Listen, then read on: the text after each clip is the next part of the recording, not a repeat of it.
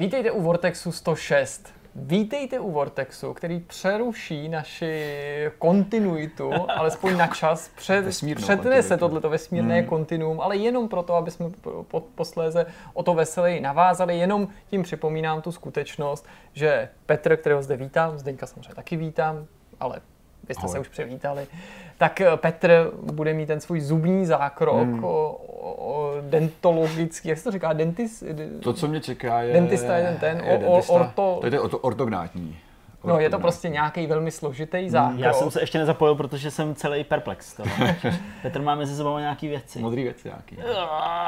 Ale to není kas, je to jenom gumička. Je to součást té proměny v Kena, v nejkrásnějšího muže Součást světa. proměny, to bude stačit. Měním se. A na to, kdy navážeme, na tuto otázku zatím nedokážeme úplně s jistotou odpovědět, stran toho, že jsme tady měli nějaký náznaky. Hmm. A sám nevím ještě. Sám ještě ne minimálně měsíc, ale určitě. Bohužel. Takže se... prosím tě, v jakém obchodáku budeš vystavený v takovém tom proskleném válci? Jo, Někde na hlaváku. Abychom tě mohli U nás testovat. kousek od nás v Dubí mají takový ty, ty, ty nevěstince, kde stojí ty ženský přímo v těch vitrínách, tak tam budu asi někde. Teď se to dělá ve Fashion aréně mimochodem, tenhle ten pořad. Nebo na Zličíně, čo? No, a teď, se. teď, teď Narážíme změna, tím no. samozřejmě na ten v Fashion eh, nahá si krá... Ne, Nebo to o ne. 10 let mladší, O 10 nebo let mladší, ne, nahá si Já nebudu nahatý, já tam budu normálně oblečený, akorát ty Jasně, zuby budu jasně, jasně. ukazovat Eh, takhle. No, tak, tak, eh, tak to Jasně, no. jste slyšeli, to jenom připomínáme, vím, že to některý z vás samozřejmě mrzí, to respektujeme, my jsme se ovšem rozhodli, že Vortex, co by formát, jako by měl být postavený na těch lidech, kteří ho dělají, tak snad chápete, nebo budete respektovat to naše rozhodnutí, uh, nedělat Vidcast jenom ve dvou se Zdeňkem, to by bylo hloupý, a nebo naopak uh, Petra nikým nenahrazovat, protože pak už by to prostě nebyl Vortex a to by mě osobně teda bylo líto a radši přeruším, i když normálně se snažíme tedy nepřerušovat až na výjimky typu E3. A všechno ostatní pojede, to je to se potřeba zmínit, že veškerý zpravodajství No, pokračuje. psal, Ale- se, že se bál, že si dáváme jako měsíční pauzu. Ale to by bylo dobrý, jakože hele, na Pe-. Pe- Petr je na operaci a nemůžu nic dělat, jo, končím No prostě. tady není. Žádný, prostě web zavíráme, dáme tam prostě... Žlutá páska. Ne, nic takového se samozřejmě neděje, týká se to vysloveně toho vidcastu a vidcast se vrátí a bude prostě ještě silnější, nebo jak se tak říká, že prostě. Určitě, asi- krásnější. určitě. To bude rozhodně krásnější. To se uvidí, jestli se to je nestane jasný. nějaká nehoda. No a než No. se vrátí, tak eh, co tedy probereme v tomhle posledním předpauzovém? Petře, co máš? Máme dvě témata, rozhovor klasicky. Mhm. Moje téma, který jsem našel, tak je eh, vlastně takový malý research vývojáře, který eh, vzal šest uživatelů a nakupujících na Steamu a zkoumal jejich chování během posledních halloweenských slev a zjistil, Mhm. jak se liší jejich vlastně nakupování a rozhodování o tom, co si kupují během slev a mimo ně, což je docela zajímavé povídání, nebo možná ne úplně šťavnatý, jako bývá zvykem, ale spousta z nás a z vás se v tom určitě pozná. Takže Jasně, to mě zajímá. Zdeněk by nám mohl představit hosta pro náš rozhovor. Eh, Určitě popovídali jsme si s Tomem Baršvejkem, eh, který je jeden z dua autorů hry Velvetist, o který jsme na Vortexu psali, eh, o který jsme vás tedy spravili článkem v novinkách, myslím, jsme to rozebírali. A je to hra, která se zcela jako nestydí označovat sama sebe jako za vlastně takového duchovního nástupce mafie ve smyslu mechanismů, eh, ve smyslu nějaký pocty téhle herní legendě. Eh, Nicméně nejedná se o žádnou gangsterku, nebo v takovém duchu, jako přišla mafie, ale jedná se prostě o hru, která se bude odhrávat eh, od vlastně okupace, dalo by se říct, nějaký teda fiktivní země, ale která je inspirovaná Československem až eh, do prostě nějakých 90. let eh, budeme to sledovat, eh, budeme to sledovat očima hlavního hrdiny Luky Volka. Mm-hmm. Tak, eh, čili eh, povídali jsme si o tom prostě, kde se vzal ten námět, jaká ta hra bude, co teďka výváři bezprostředně dělají, eh, kdy si to budete moci taky zahrát a vyzkoušet. Takže jo, jo, další zajímavý rozhovor s jedním z českých autorů. No a čeká nás ještě jedno téma. My mimochodem teďka v tuhle chvíli ono to spolu souvisí. Jsme v očekávání během tohoto toho natáčení očekávání. nové VR novinky od společnosti Valve. Bude se během tohoto toho natáčení tady přerušovat provoz a 11 budeme, minut. budeme zabíhat ke strojům, protože nás čeká Half-Life Alyx. Ale já jsem si připravil jakožto známý troll povídání o jiném VR projektu, v němž neslyšící hráči učí slyšící hráče znakovému jazyku, což mi přijde jako je mimořádně dobrý. přínosný. A jsem zvědavý, s čím se Valve vytasí, aby tohle to předbylo, protože minimálně takovým tím jako společenským přesahem hmm. mi tenhle ten počin přijde mimořádně zajímavý, když to samozřejmě není hra v pravém slova smyslu, ale je to prostě takový to HLPčko, který bychom klidně mohli strčet do novinek, odpíchlo se to ostatně od věcí, kterou jsem připravoval na web, jenže pak jsem si říkal, že bude lepší si o tom popovídat s váma, co tomu říkáte, aby jsme v těch novinkách nemuseli spěchat. A i když teďka trochu spěcháme, tak já bych přesto ještě tady rád zopakoval jednu takovou srandu, kterou Jirka zmiňoval už v novinkách, ale Petr ji asi neslyšel. A to bylo to, že my vždycky říkáme, jako, že když se odmlčíme, to znamená nesledujeme weby, prostě jako nejedeme na Twitteru a nekoukáme, co se kde děje, a točíme nějaké věci, které jsou třeba dlouhé, jako novinky hmm. nebo vidcast, tak vždycky jako vstáváme a Jirka tady často prohlásil nebo, nebo, nebo říká, tak se pojďme podívat, jestli třeba během toho našeho povídání neoznámili Half-Life. Tak eh, je fajn, okay. že se to opravdu stává. A pak už se to nebudeme se bát, že? Pak už se to nebudeme se bát, protože Half-Life oznámili, Zase na pět let, 21. nebo kolikátýho dneska je. Takže... A naštěstí nám to řekli dopředu. Ale to řekli možná dopředu. jenom v důsledku těch spekulací a úniků, hmm. které se objevily hmm. začátkem týdne. Nevím jenom, jestli by nás jinak jestli jako, jako by nás jako jen tak lákali, jestli by nám Hele, jako to prozradili. Uh, tak jo, tak uh, pojďme, pojďme na to, pojďme na to první téma mm-hmm. a budeme se tady bavit o neslyšících, kteří učí slyšící uh, kolegy uh, svůj speciální jaz, uh, ne jazyk. No, znakový jazyk. Je to, jazyk, je to jazyk, tak znakový jazyk. Tak eh, pojďme na novinku, která, nebo novinku, téma, který mě teda mm. hodně jako zaujalo, protože je vždycky fajn, když uh, technologie, které my vnímáme jako vlastně prostředek nějaký zábavy, tak uh, jsou schopný dělat něco opravdu užitečného, mm. čímž mm. neříkám, že zábava nemůže být pro člověka užitečná, Jasně. ale přesto tady se dostáváme v podstatě do prostoru opravdu jako společenského a tak dále. Tak jak to funguje, kde se vůbec tenhle nápad, tedy učit nešli, neslyšící mm. hráče, teda pardon, slyšící hráče neslyšícíma ten znakový jazyk. Odkud to pochází? No, já myslím, že to přes představil poměrně hezky, tím, když si řekl, že to má takový ten přesah hmm. a celospolečenský téma, protože eh, jak eh, jsem si tak jako v hlavě sesumíroval, je to skutečně jako projekt, který umožní naslouchat lidem, který sami neslyší. To se mi to prostě hezký. strašně líbí. Hmm. A k tomu, aby jsme si mohli říct, jak to funguje, si musíme říct, kde to funguje, protože eh, ta komunita těch neslyšících hráčů se přibližně v říjnu 2018 rozhodla, že utvoří prostě nějaký společenství, kde si vzájemně budou pomáhat, budou si vyměnit nějaké zkušenosti, ale především, že prostě se jako tak jako zhluknou. A mm. kde se domluvili, že se zhluknou, nebylo to jen tak v jaký hře, ačkoliv čistě teoreticky, hypoteticky ve hrách, které podporují nějaký pokročilý technologie, které ti umožní znakovat, to znamená nějaký jako snímání tvých gest a v kombinaci s virtuální realitou a tedy by se třeba nabízelo potenciálně mm. víc her. Konec konců, já právě tě pak chci ještě k tomu jako mm. přimět, Zdeňku, abys nám to připomněl. Ono se v únoru letošního roku skoro okolností mluvilo o znakování taky v souvislosti ano. s projektem Star Citizen, Přesně protože tak. i ty, tyhle ty vývojáři mm-hmm. se právě chystají znakový jazyk podporovat a umožnit neslyšícím hráčům, aby se vyjádřili mm-hmm. svojí přirozenou formou. Kromě toho, a to já si samozřejmě uvědomu a zmíním to tady na začátku, že tu samozřejmě existuje textový chat ale prostě Logicky, přirozenou jasný. Eh, řečí neslyšících lidí mm-hmm. je znakový jazyk mm-hmm. a oni by se rádi vyjadřovali znakovým jazykem. No a teďka se dostáváme k tomu, kde je to tedy možný, což je aplikace, která se jmenuje VRChat. Není to hra v pravém slova smyslu, Jasně. je to program nebo spíš společenská platforma, free-to-play záležitost kombinovaný s MMOčkem, který může eh, připomenout ku příkladu Second Life. Věc, no, kterou většina z nás jasně. bude mm-hmm. si pamatovat.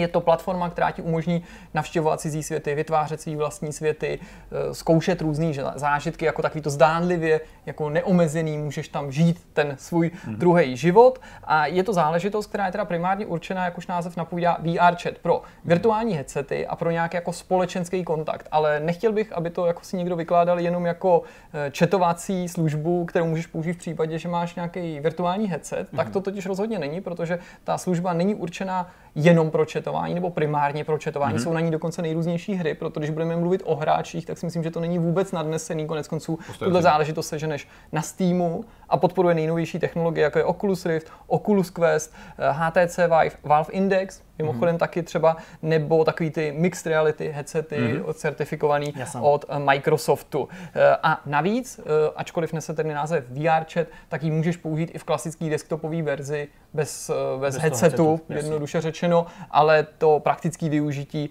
je pak přirozeně omezený. Mm-hmm. No a v tomto světě vzniklo nějaké místo, který můžeš navštívit, ať už si slyšící hráč nebo neslyšící, kde neslyšící hráči primárně ti umožní osvojit si úplný základy znakového jazyka. Na tomto místě bychom asi měli zopakovat to, co jsme připomínali taky už u toho Star Pravda, Citizena, jasně, a č- z čeho jsme se jako dotýkali se Zdeňkem, a sice, že neexistuje jeden univerzální znakový jazyk, Aha. že jich je velké množství, tudíž když tady budu mluvit o tom, že si můžeš osvojit základy znakového jazyka, tak tím primárně myslím znakového jazyka, který se používá ve Spojených státech a v části Kanady. Americký verze, britská už je ku příkladu jiná, Že jsou ale lokalizovaný ještě, ještě takhle. jsou tam různé úpravy, přičemž český znakový jazyk je zase jiný. Já Ok, samozřejmě nejsem ok. odborník, neměl jsem možnost to důkladně zkoumat zase, takže nemůžu říct, jaký jsou podobnosti, Jasně. jestli český je třeba stejný jako slovenský nebo podobný. To Mhm. určitě i třeba můžou jako diváci pod tím videem doplnit, ale jsou v tom prostě rozdíly a teď se budeme bavit o tom americkým, i když v tom prostředí se vyučuje už třeba na týdenní bázi i korejský znakový jazyk. Já jsem v souvislosti právě s tím Star Citizenem někdy teda na začátku tohoto roku, uh, nevím, jestli to bylo přímo v tom článku, nebo jsme se o tom nějak tady bavili, tak jsem jako vyslovil vlastně uh, jako takovou myšlenku, nebo prostě takový jako spíš trochu zklamání, uh, že to není univerzální, Hmm. že prostě kdyby to univerzální bylo, jak jako silný nástroj by to teoreticky vlastně mohl být, jo? že by se ty lidi úplně v pohodě Jak by to bylo přesně celý. domluvili a umím si představit, že by to jako pak teoreticky vlastně i o to víc chtěli třeba používat i jako lidi, kteří slyší, kteří ten znakový jazyk mm, nemusí využívat, ale jako jo, prostě bys to bral jako nějakou takovou prostě univerzální, celoplanetární Stejně jako se eh, učíme angličtinu a, a formu, formu jako dorozumění. Oni to je určitě budou škoda. některý rozšířenější než jiný, když mluvíš o angličtině jako s klasickým jazyku, ale k tomuhle tomu najítí nějakého univerzálnějšího jazyku by čistě teoreticky tahle iniciativa mohla taky přispět. Neříkám, že je jediná, neříkám, že tady takový pokus nebyl, ale trochu to souvisí s tím, jak ten eh, znakový jazyk funguje v tom prostředí. Protože tahle ta aplikace je i bez znakování založená na tom, že umí snímat teda tvý gesta, ale snímá i třeba mimiku, přenáší hlas a tak dál. Ten prožitek pro slyšícího hráče má být jako maximální ta imerze, jak se říká, to ponoření do tohoto světa. Z druhé strany, pro člověka, který používá znakový jazyk, mluví znakovým jazykem, tak e, tu pořád existují jistý omezení, které jsou dané technologií, protože ani ty nejpokročilejší ovladače, a já jsem tady jmenoval nějaký headsety, ale e, řada těch headsetů používá svý ovladače, některý se spolíhají na nějaký univerzální, tak ani ty nejpokročilejší ovladače nám dneska neumožňují, nebo minimálně v tom americkém znakovém jazyku, vyznakovat některé slova. Například jako odlišit jednoduchý V a dvojitý V, říct slovo jako je svět nebo takový. To jsou konkrétní příklady z tohoto. Tudíž oni museli ten znakový jazyk adaptovat. Oni ho upravují.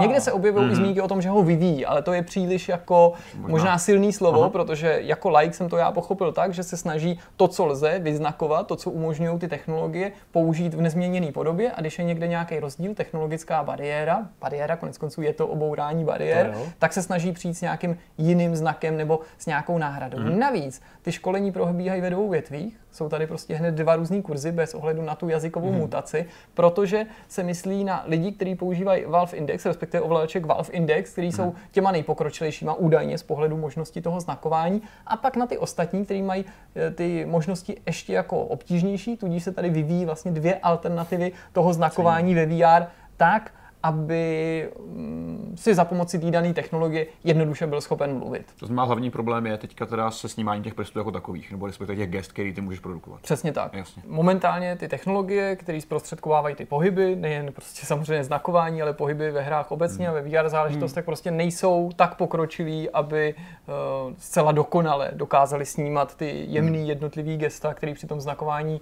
musíš využít. Konec konců není náhodou, že, že uh, třeba když uh, se tlumočí zprávy do znakového jazyka, tak že ten divák samozřejmě dává přednost tomu, aby jako viděl toho mluvčího v tu chvíli co nejlépe, že jo? dokonce, že, že, že ty tlumočníci jsem si měl možnost všimnout, že jo? používají i tu mimiku v té tváři, nebo Jo. mluví, že jo? Protože se k týká i to nějakou. odezírání zertů a tak dále, jako já samozřejmě se ve znakovém jazyce vůbec jako nevyznám, ale je mi jasný, že jako to má spoustu jako niancí, který je potřeba sledovat. Měli bychom určitě ještě říct, kdo za tím, za tím projektem stojí, Určitě. jak se ta komunita jmenuje, ty si říkají Helping Hands, jako nápomocné ruce nebo pomáhací ruce, což je samozřejmě jako poměrně příznačný. Eh, Tím jejich cílem je teda bariéry bourat mezi hráčem, jak už jsem tady říkal. Plní to tedy tu úlohu v podobě těch kurzů, který jsme tady taky jmenovali, ale je i ve světě VR chatu v podstatě místo, který můžeš navštívit. Mm-hmm. Není to jenom nějaký symbolický kurz, který se někde zjeví ve chvíli, kdy se přihlásíš, ale je tam mhm. místo, který je tam stabilně, který můžeš navštívit a kde se obecně o tom znakovém jazyce můžeš něco dovědět a i bez toho, aniž by tam zrovna byl nějaký ten lektor toho, toho znakového jazyka, si nějaký základy osvojit a něco mm-hmm. úplně jednoduchého se naučit, protože tam je taková interaktivní tabule s nějakýma tlačítky tlačítkama a ty máš možnost si nějaký běžný fráze nebo výroky, pozdrav, jeho poděkování, představení, Jasně.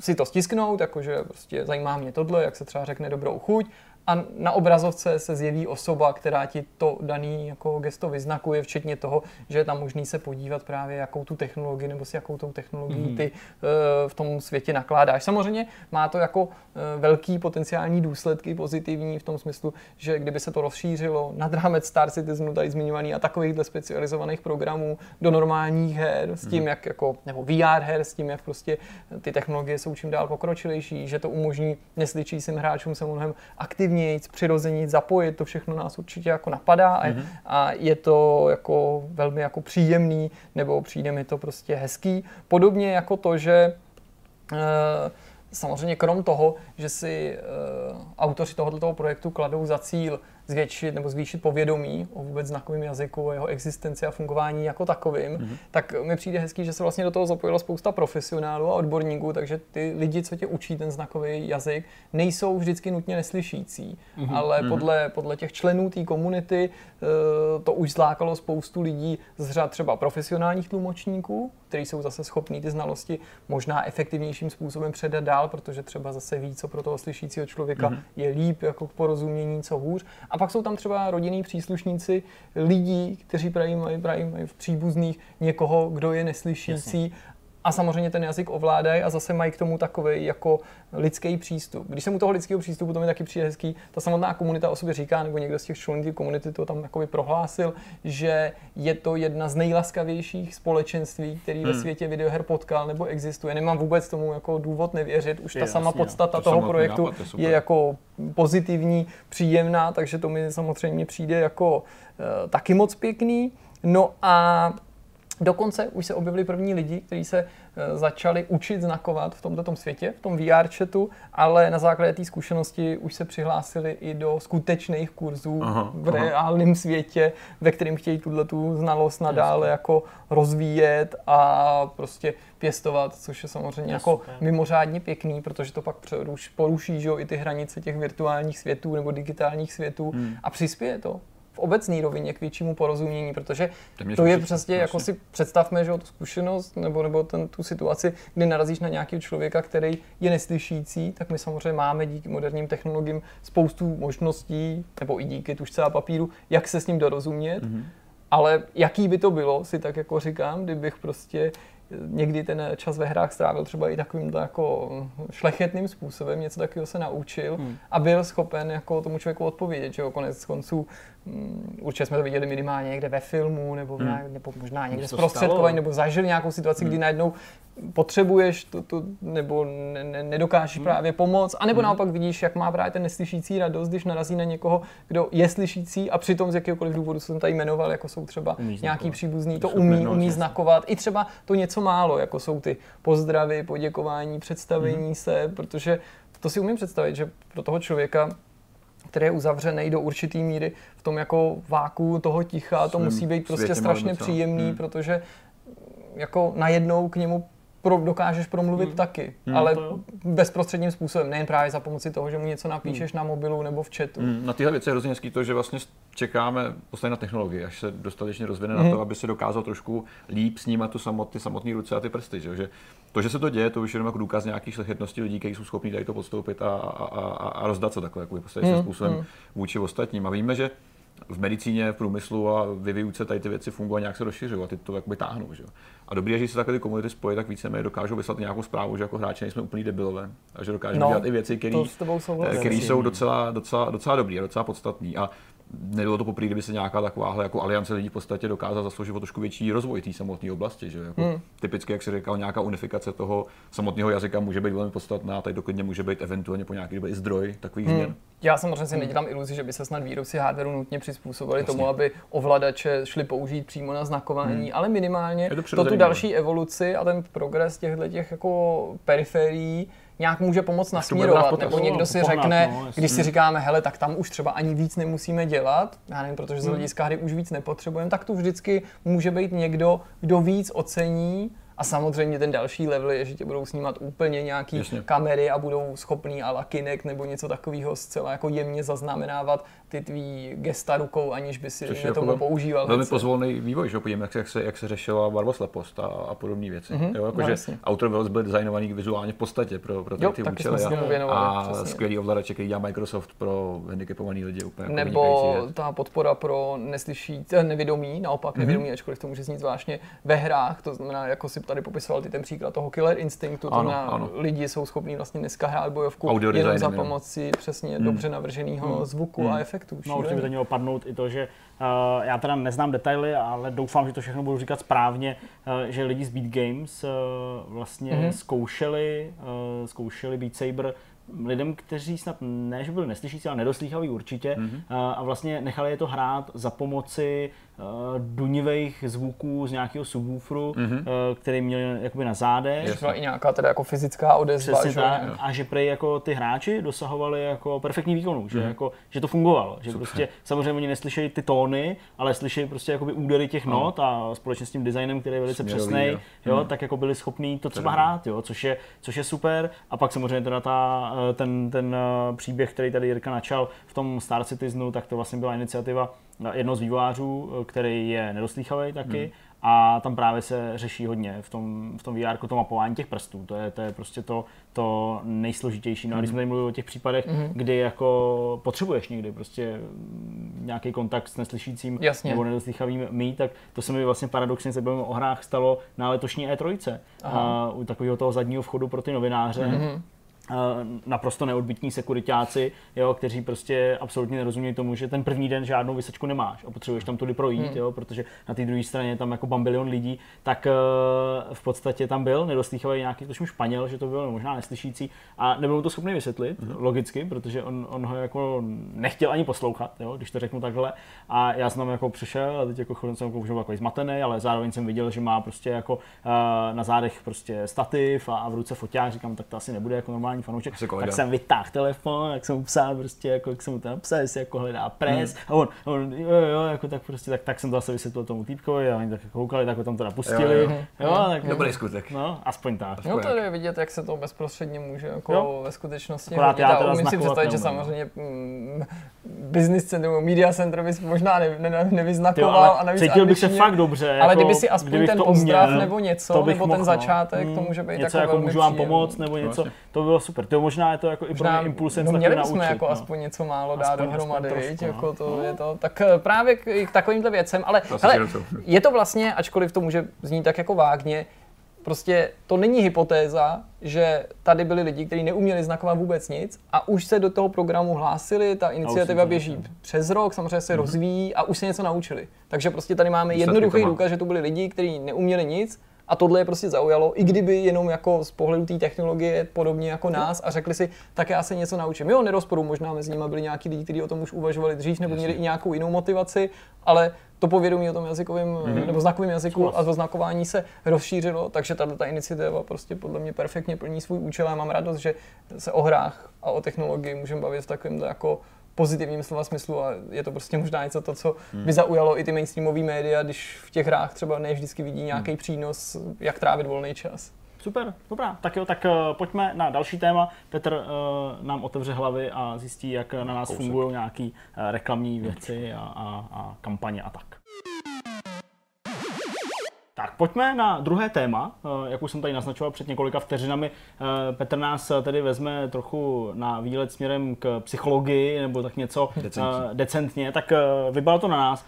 Uh, klidně ještě připomeň teda, co přesně jsi připravil, co můžeme očekávat. Je to téma, kterým se vlastně zaobíral Chris Sukovsky, je to mm. vývojář ze svého malého studia, který se jmenuje uh, Return to the Adventure Mountain. Uh, on sám vyvíjí relativně malé hry, který sám říká, že jsou cílení na uh, rodiče, co nemají čas, na speedhuntery a na, nebo speedrunnery a, a, a lovce achievementů. Mm-hmm. Prostě malý retro-like tituly, které vychází na Steamu a co by indie vývojář, eh, jeho největším problémem v podstatě je, stejně jako v případě všech jiných vývojářů, tu hru dostat k zákazníkovi. To znamená Jasně. Eh, dostat ji do povědomí a dostat ji do stavu, kde bude na tom Steamu vidět pro toho hráče, no potažmo hmm. kdekoliv jinde. My jsme se o Steamu a jeho eh, objevitelnosti her vlastně bavili několikrát v minulosti a víme, že je to něco, čím se vlastně aktivně zabývá, snaží se zlepšovat a nějakým způsobem srovnávat podmínky pro indie výváře a pro velký studia. Všichni víme, jak je těžký uh, se někde ukázat, už je to App Store mobilní nebo právě Steam, potažmo je Epic. Všichni to řeší nějakým způsobem. A když se zajímalo, uh, jak se vlastně hráči chovají, pokud jde o vybírání her na Steamu. Uh, udělali tu studii, která je vlastně zhruba tři měsíce stará a zkoumal vlastně šestici hráčů, kterým dal půl hodiny času, uh, nechali je brouzdat Steamem a vybírat hry. A v podstatě Oni komentovali svým způsobem, jakým, jak se rozhodují a co vchází do toho samotného procesu. Teďka to udělal ještě jednou během vlastně říjnových slev k Halloweenu kdy byly vlastně na Steamu velká kampaň, která prodávala hororové hry. Hmm. A jak se ukázalo, tak samozřejmě to poznání je velmi klíčový pro každého výváře, protože prostě chceš chápat, jak fungují zákazníci a chceš jim tu hru dát v co nejlepším a nejefektivnějším možným řešení. A ten rozdíl byl docela zásadní a vstupují do toho takový i jako rozhodnutí, který my třeba úplně nebereme v potaz, protože pokud my kupujeme něco na storu, mluvím teda sám za sebe, tak většinou na jistotu. Většinou vím, co chci koupit a nějak moc nehledám, že bych si to vzal storem a hledal. Že by se znudil a už jsem všechno hrál, bych si koupil, musím najít nějaký super věci. Když se Já jediný, co možná tak Aha. na mě funguje, mám nějaký hry ve wishlistu, mm-hmm. tak jako, ale to zase jdu na jistotu, protože prostě ano. mi přijde e-mail, vaše hra, kterou máte wishlistu, je tam, tak si pro ní pojďte. Takže to, mm, jako, to... ale jako fakt, že bych dal přesně jako nějaký jako discovery nebo něco. To ten wishlist je zásadní věc, to hnedka řeknu proč. Jenom ta metodika samotná. Tak eh, Chris sehnal šestici lidí, každý měl půl hodiny na testování, každý dostal 25 dolarů za ten samotný testí, což je takový jako standard, který se používá v user testech. A cílem samozřejmě nebylo statisticky zjistit, kolik lidí se takhle chová, ale spíš vytipovat určitý eh, archetypy, které jsou běžný pro to samotné nakupování. A Vyšli jste jedna z věcí, která je absolutně esenciální pro Discovery her. Tady zmiňuje každý v podstatě. Uh, pokud to je jedna z hrad, kterou právě každý používá, ale co se trošku plete, nebo nemusí být úplně pravděpodobně, že když máš hru ve wishlistu, eh, nebo respektive ty jako vývojář máš u někoho hru ve wishlistu, tak je automaticky eh, vyhráno a máš tyho peníze. To se určitě neukazuje, hmm. protože jak se ukazuje, tak wishlist je lepší pro, pro notifikace, pro upozornění, ano. že tam ta hra v podstatě je a to skutečně ano. platí. Protože pokud jde o ty nějaký prvořadý způsoby, jak se hráči o těch slevách dozvídají, tak wishlist a e-mail vyhrává. To jsou dva způsoby, přes které ty lidi jdou v té kampaně a hledají ty hry. To je mm-hmm. prostě to upozornění samotný. Pak je to samozřejmě mluvený slovo od kamarádu, který Jasně. hraje velkou roli. Tam se dostaneme v tom samotném rozhodování před platbou. Předtím, než se rozhodneš ty prachy dát tomu Steamu a tomu výváři. Takový ten eh, dost definitivní rozhodnutí. Přesně tak. mi to doporučil, tak já si to teda taky. Ono to má partu, několik, ano, to koupili, ano, hele, ano. musíš taky. Jasně. Ono to má několik právě stupňů a úrovní a půjdeme teda jednu, jednu druhý. Uh, ten samotný, to samotné vlastně rozlišování her, který chceš na hlavní stránce, je dost uh, náchylný na téma, protože specificky v tom halloweenském uh, výprodeji uh, to byly hororové hry, takže už tam se hodně štěpí ty lidi, kteří jdou právě přes tu hlavní stránku a hledají ty své tituly, a pak lidi, kteří jdou přes wishlist. A v podstatě už to, jakým práce, způsobem pracují s wishlistem, už tam se rozdělují vlastně ty hráči na, na dva typy. První je takový ten, dalo se to vlastně porovnávat s, vlastně s hráčským archetypem, jak třeba hraješ jaký hraješ hry. Hmm. Jestli jsi strateg, který má hlubokou nějakou strategii a přemýšlení, nebo jsi prostě abuser, který prostě mačká tlačítka a dělá, co chce. Tak ten první typ, ten takový běžný, což byly teda 4 6 lidí, kteří vypadli z okay. toho samotného hmm. zkoumání, tak jsou právě lidi, kteří nějakým způsobem náhodně dávají hry do wishlistu, protože si myslí, že se budou jednou hodit způsob, vlastně jako dost náhodný způsob nakupování. Tomu říká window shopping. Jako když tady prostě pro, po krámu a koukáš si, co by se ti líbilo, výloh, koukáš do výloh a, a vlastně to by se mi mohlo líbit jednou, ale stejně to nekoupíš a jdeš pryč. Čím z toho do wishlistu? moji procházku několikrát denně po zahraničních herních médiích, kde vždycky ukládám do čtečky ty potenciálně no zajímavé novinky. No jasně, a to je, hele, to je asi podle mě nejběžnější, nejběžnější uh, typ uh, nakupujícího, který se extrémně vyžívá v těch, v těch nákupech mimo samotné akce, kde na tebe není kladený žádný tlak, takže ty mm. chodíš, koukáš, potažmo jednou se třeba vrátíš a koupíš to. Ale ten druhý, ten mnohem taktičtější a mnohem uh, eh, takový, řekněme, um, přemýšlivější, tak ten na to je úplně jinak. Konkrétně dva hráči, uh, dva hráči z těch šesti měli celkem jasný pattern, jak se s takovými vlastně výprodejma potýkají.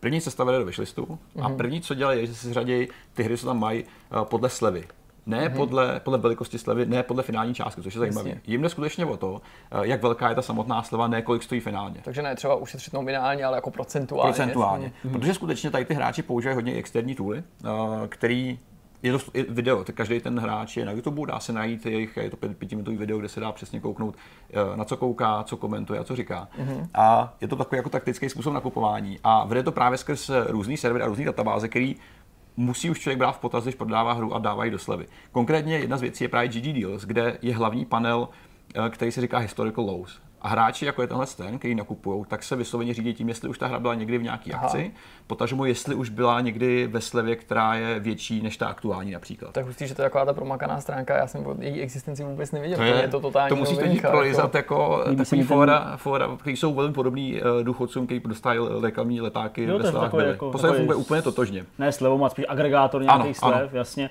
Líbí se mi ten design eh, jak vystřižený z Gogu, nebo něco takového. Je to, no, to vypadá jako, jako regulární obchod v podstatě. No jasně. A jasně, ten hráč sem přijde a vlastně první, co hledá, je prostě to nej, ta největší historická sleva, kterou ta hra na Steamu měla. Mm-hmm. A když vidí, že je zásadně větší než, než, než je teďka, tak nekupuje. Třeba když Bad North je zdarma teďka je momentálně, tak to je docela tak ano, velká sleva. To je prostě jasně říká koupit. Pokud ale není, tak, tak on ví, že ta akce bude ještě jednou v budoucnu určitě probíhat a pravděpodobně bude ještě, ještě větší než je teďka, mm-hmm. takže ušetří. Je to vlastně jako nakupování, eh, nakupování akcí a, a brokery. Prostě taková jako velká obdoba tady toho. Uh, druhá věc je, že ještě používají další, další Steam, Steam Database je, je služba, která funguje velmi obdobně, Jasně. ale má ještě mnohem historičtější dopad. A když si jdeš níž, tak to je konkrétně karta GTAčka 5 a dole je graf, kde můžeš za poslední, já nevím, dva roky vidět, uh, jakýma slovama a, a, a cenovýma vlastně jako změnama procházel. Takže vidím celý ty výkyvy, viděl jsem, a ty kde se dalo jako říct, to napálit. v jakých obdobích oni nakupovali a jakým, způsobem, nebo nakupovali, jakým prodávali a jak daleko s tou, s tou cenou, s tím snížením mm-hmm, mm-hmm. To je vlastně archetyp, který, který, který víceméně uh, kupuje velmi takticky a který je ale velmi obsáhlej a který právě počítá s tím, že, že všechno, co je vlastně teďka ve slevě, tak nemusí být, naopak nebo může být ještě víc ve slevě a plánuje ty nákupy. Hm. Tady to ještě předtím, než se vůbec dostává do stavu, kdy tu hru dává do samotného košíku, kdy se ještě rozhoduje, kdy prochází tím samotným obchodem mm-hmm. a, a, říká si, hm, co bych si koupil, co by se mi hodilo. Vyšlisty jsou absolutně zásadní, jak se říkal, ty Zdeňku sám se jako podotknul, že se nimi můžeš řídit. Skutečně je to ale víceméně pro notifikace, pro způsob, jak, jak, jak, jak ponaučit toho hráče, že tady něco ve slevě je a, a, a že, si to může, že si to může koupit. Na druhou stranu pak nastává ta konverze. Ten moment, kdy vlastně z toho neplatiče udělají toho platiče, kdy přijde na, ten, na tu stránku toho obchodu a kdy si prostě musí dočíst, co o té hře, co vlastně ta hra obsahuje a co, co je, co je zač. Spousta z těch lidí, co tam zmiňovalo, tak vlastně podotýká docela trefně, že ty, ty, ty stránky jednotlivých her jsou často tak zanedbaný, že ještě musí odejít ven a hledat další info o tom, co vlastně chtějí koupit. Hmm. A to je další způsob, jak se tomu vlastně vyhnout, tam být prostě trošku připravený. A to je právě jedna z těch jako zásadních částí, ale ne tak zásadní jako to, co následuje právě s tím, uh, s tím košíkem. Kontrola košíku je opravdu, jak se ukázalo, velmi, velmi zásadní věc, protože košík v podstatě funguje jako ještě uší výběr wishlistu. To znamená, já si nakoupím nějaké hry, které mě potenciálně můžou zajímat. Ty jsem si tam naklikal, protože uh, měli super slevu, protože mi někdo řekl, že jsou docela fajn, protože si myslím, že nebudou bavit skrz žánr, který jsou. Jasně. Nahází se je do košíku a pak nastává ta těžká fáze toho rozhodování. Vyhazování. A skutečně 5-6 hráčů tady ten moment vzalo jako, jako moment, kdy si teďka dám pauzu, zapřemýšlím nad tím, co jsem tam naházel mm-hmm. a, a, po nějaký době se rozhodnu, jestli to za to stojí nebo ne. Mm-hmm. A právě v té fázi do toho vstupují celkem zásadní argumenty, uh, které vlastně berou v potaz i, i právě kamarády. Mluvený slovo, který zmiňuje, že je jedno z nejzásadnějších, pokud jde o, o rozhodnutí, jestli tu hru koupím. Jak říká Zdeněk, první se to tady uh, vidějí ten widget, kdo má prostě společný hry jako já, hrál to, líbí se ti to, jasně, bylo to super, kup si to, nebo hra byla OK, ale mám dobrou zkušenost s podporou, mm-hmm. kup si to a podobné věci. Stejně jako multiplayer. Lidi, kteří vidějí, že, eh, že tu hru hrají ostatní a hrají v nějakém hojném množství, tak se rozhodnou spíš pro tu koupy. Mm-hmm. To je celkem jako, jako zajímavá to věc. Já, já bych prostě tady ty věci uh, třeba neřešil, jak říkám, my jsme úplně jiný typ zákazníků, než o kterých se teďka bavíme. To jsou prostě jako často náhodní, náhodní random kupci a nebo se o tom, že si něco koupíš, rozhoduješ daleko předtím, než do toho obchodu přijdeš. My jsme většinou takový, že, že ne, že si prostě naházím do košíku no, a pak si řekneš, obchodu jdu až co prostě zaplatím. Protože vím, že něco chci, ne, neslídit. My se bavíme vlastně úplně opačný jako typu hráčů, což je, což je jako celkem, uh, celkem specifický. Uh, nicméně konkrétně ten halloweenský sale byl specifický v tom, že, že, že prostě neměl několik fází, že to byla prostě jednorázová akce, která měla začátek a konec a všechny ty hry byly dostupné od začátku. S těma jednorázovými slevami je to trošku těžší, protože, jak zmiňuje sám Chris, tak eh, Steam trošku rozbil ty hráče svýma letníma a zimníma slevama, hmm. které jsou právě odfázované, hmm. kde se postupně odkryvají nějaké hry v podstatě formou hry. A jeden psycholog z Valve právě přiznal, že s cílem bylo vytvořit v podstatě metahru nad těma samotnýma slovama, kdy lidi čekají a postupně objevují a hmm. vlastně nějakýma milestonama se postupně protloukají a tím pádem oni se spíš naučili držet ty hry v košíku co nejdíl, do té doby, než vlastně skončí ta samotná akce a oni se můžou ve finále rozhodnout, co si prostě koupí a vyškrtnou. Což je docela jako praktický myšlení. Na druhou mm. stranu, uh, tady vzniká určitý problém, který je prej častější, konkrétně v online nakupování, uh, v celkový té vlastně online sféře, mnohem závažnější, než se může zdát. A je to koncept, který se říká open card a abandon card. Často se ti může stát, že si něco hodíš do košíku, pak se rozhoduješ, že si to pořídíš a pak tě něco přeruší a zapomeneš na ten nákup a odejdeš pryč. Já se to stalo několikrát, když jsem si nakupoval věci. Já tak jsem si to něco hodím a pak jsem se už nikdy nevrátil. Eh, podle nějaký uh, teorie, která je ověřena na tisíci lidech, se minimálně 75% lidí, kteří někdy nakupovali na internetu, aspoň jednou uh, zapomněli přihlásit a ten nákup potvrdit. To je skutečně si někdo prostě v životě minimálně jednou něco hodí do košíku a nedokončil to, protože ho něco přerušilo.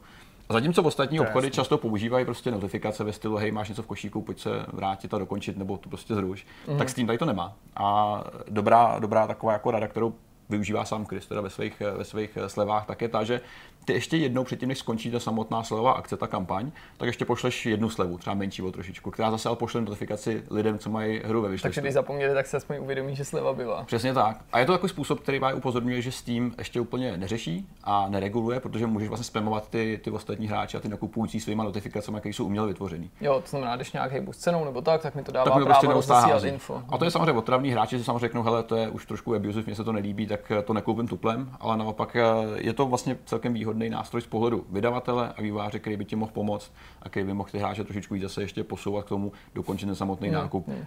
jak, to, jak, to, jak to vlastně celý vzít a uzavřít. Nicméně, ten zásadní rozdíl mezi, mezi nakupováním mimo akcí a, a v akci je ten, že jak jsem říkal, když nejsi pod tlakem, což je typicky mimo slevy, tak jsi window shopper, který prostě chodí kolem a rozjíždí se a často neudělá žádný nákup. Prostě se koukne, nic se mi tady moc nelíbí a jdu pryč. Takže to v podstatě jdeš na ten Steam s mentalitou nebo do obchodu s mentalitou toho, že nechceš něco nutně koupit a jenom se prostě rozlížíš. Na druhou stranu, ta sleva samotná, to, že je orámovaná nějakým samotným jako časovým eh, limitem, tak už na tebe klade tlak rozhodnout se.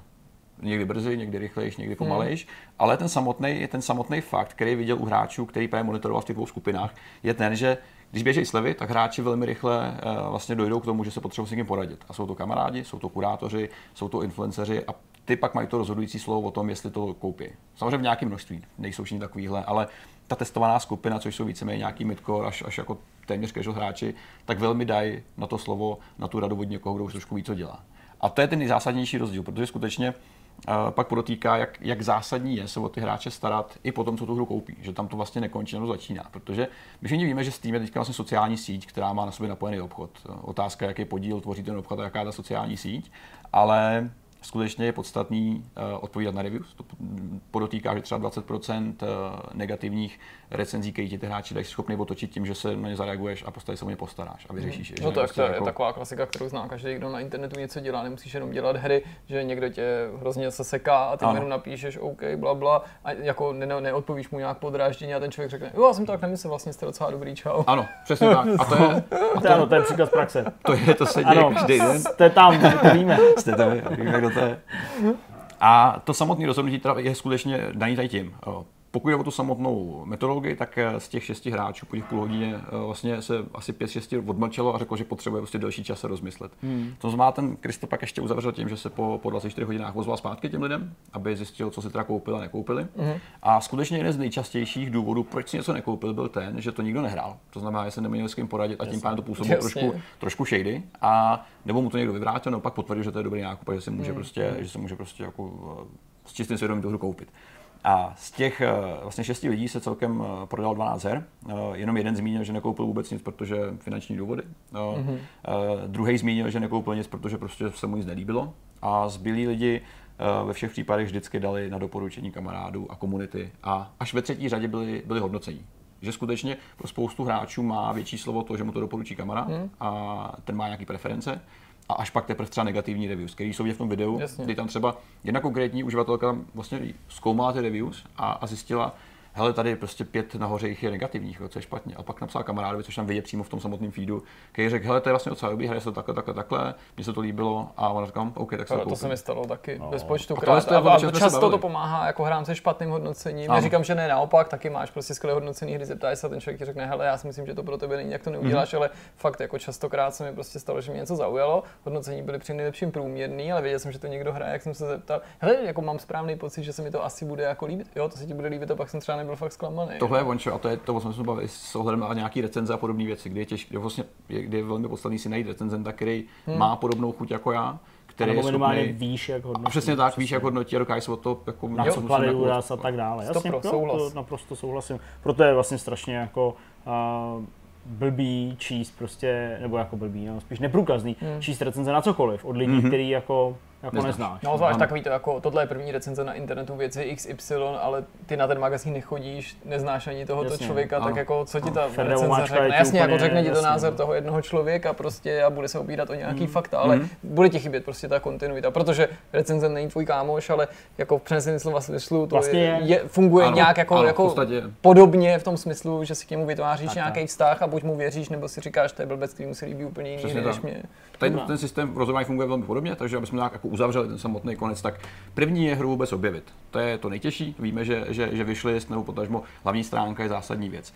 Druhá věc je se dostat do užšího výběru těch her, to znamená profiltrovat si skrz uh, velikost slevy, co to lidi řeší, uh, žánr, který je vhodný, dostat tu hru vlastně do, do košíku, což je vlastně mechanicky jako velmi jednoduchá věc, prostě klikneš košík a pak čekáš. A pak ještě v tom užším výběru samozřejmě profiltrovat to, co je zásadní, rozhodnout se za pomocí nástrojů, který to lidi očividně používají, který já jsem třeba osobně vždycky zanedbával a přišlo mi divný se někoho ptát, jestli se mi to bude líbit, když si to dokážu většinou vyvodit sám. Na druhou stranu víme, že zákazníci jsou různý a každý má trošku jiný návyky při placení a při vybírání a všechno, všechno se počítá, všechno platí.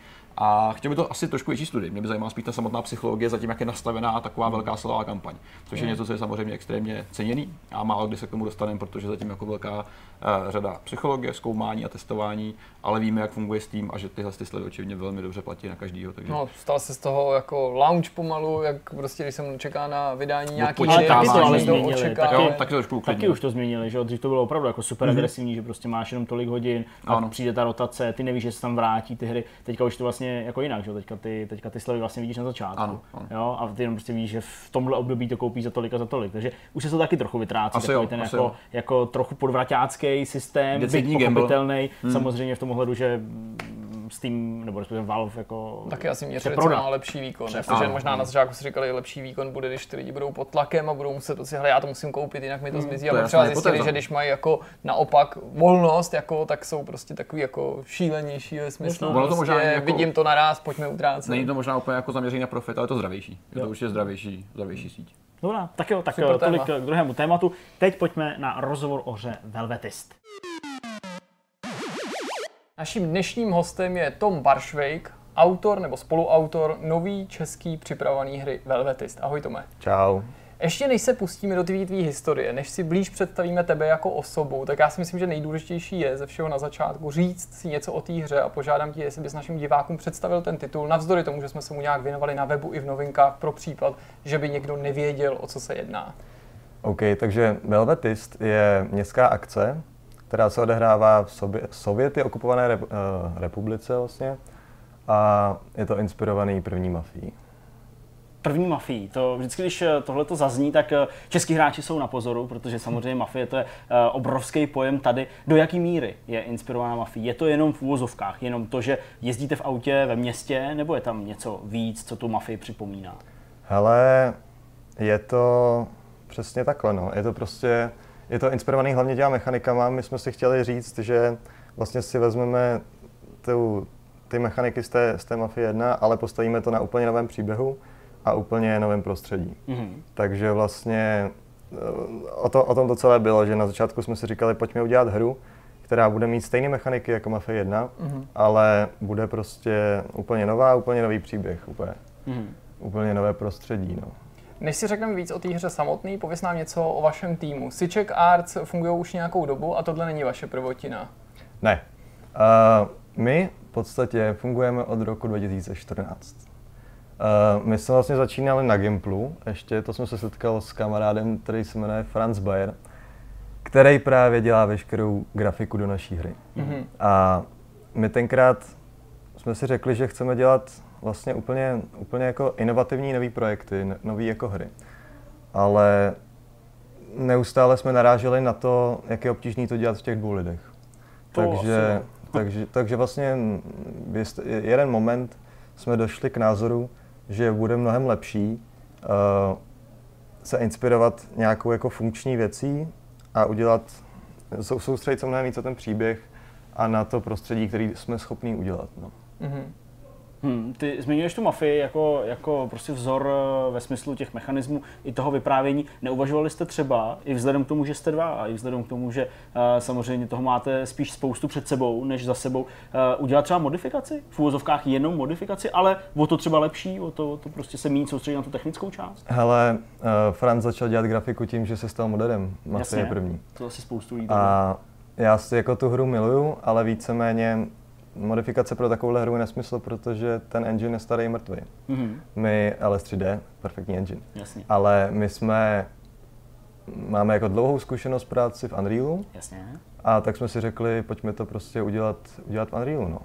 A odkud se ta zkušenost bere? Co jste dělali předtím? Kde jste ji načerpali? Hele, náš úplně první projekt jsme nikdy nevydali, ale dostal se hodně daleko.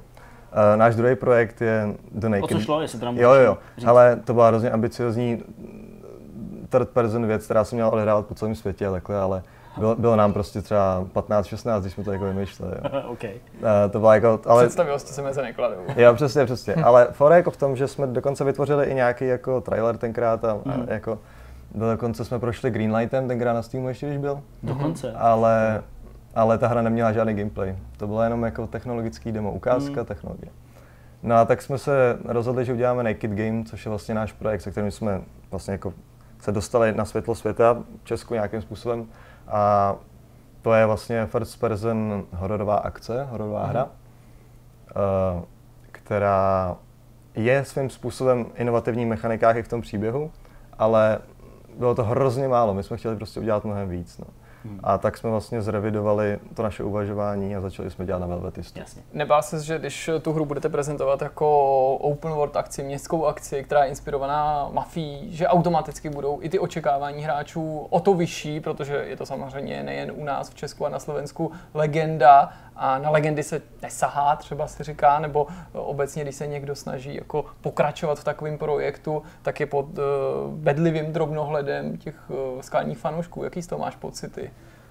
Ale veškerý, veškerý, veškerá zpětná vazba, kterou zatím máme, je skvělá. Jako. Mhm. Uh, v tom ohledu, že ty lidi jsou nadšený, že konečně něco takového vzniká. Mhm. Protože, jestli si vzpomínáte, tak nedávno byl odhalený nějaký ten projekt, co vykrádá Cuphead. No jasně. se to- Jasně. nevím, jak se to jmenuje, Jo, jo. ale, ale tady ta hra.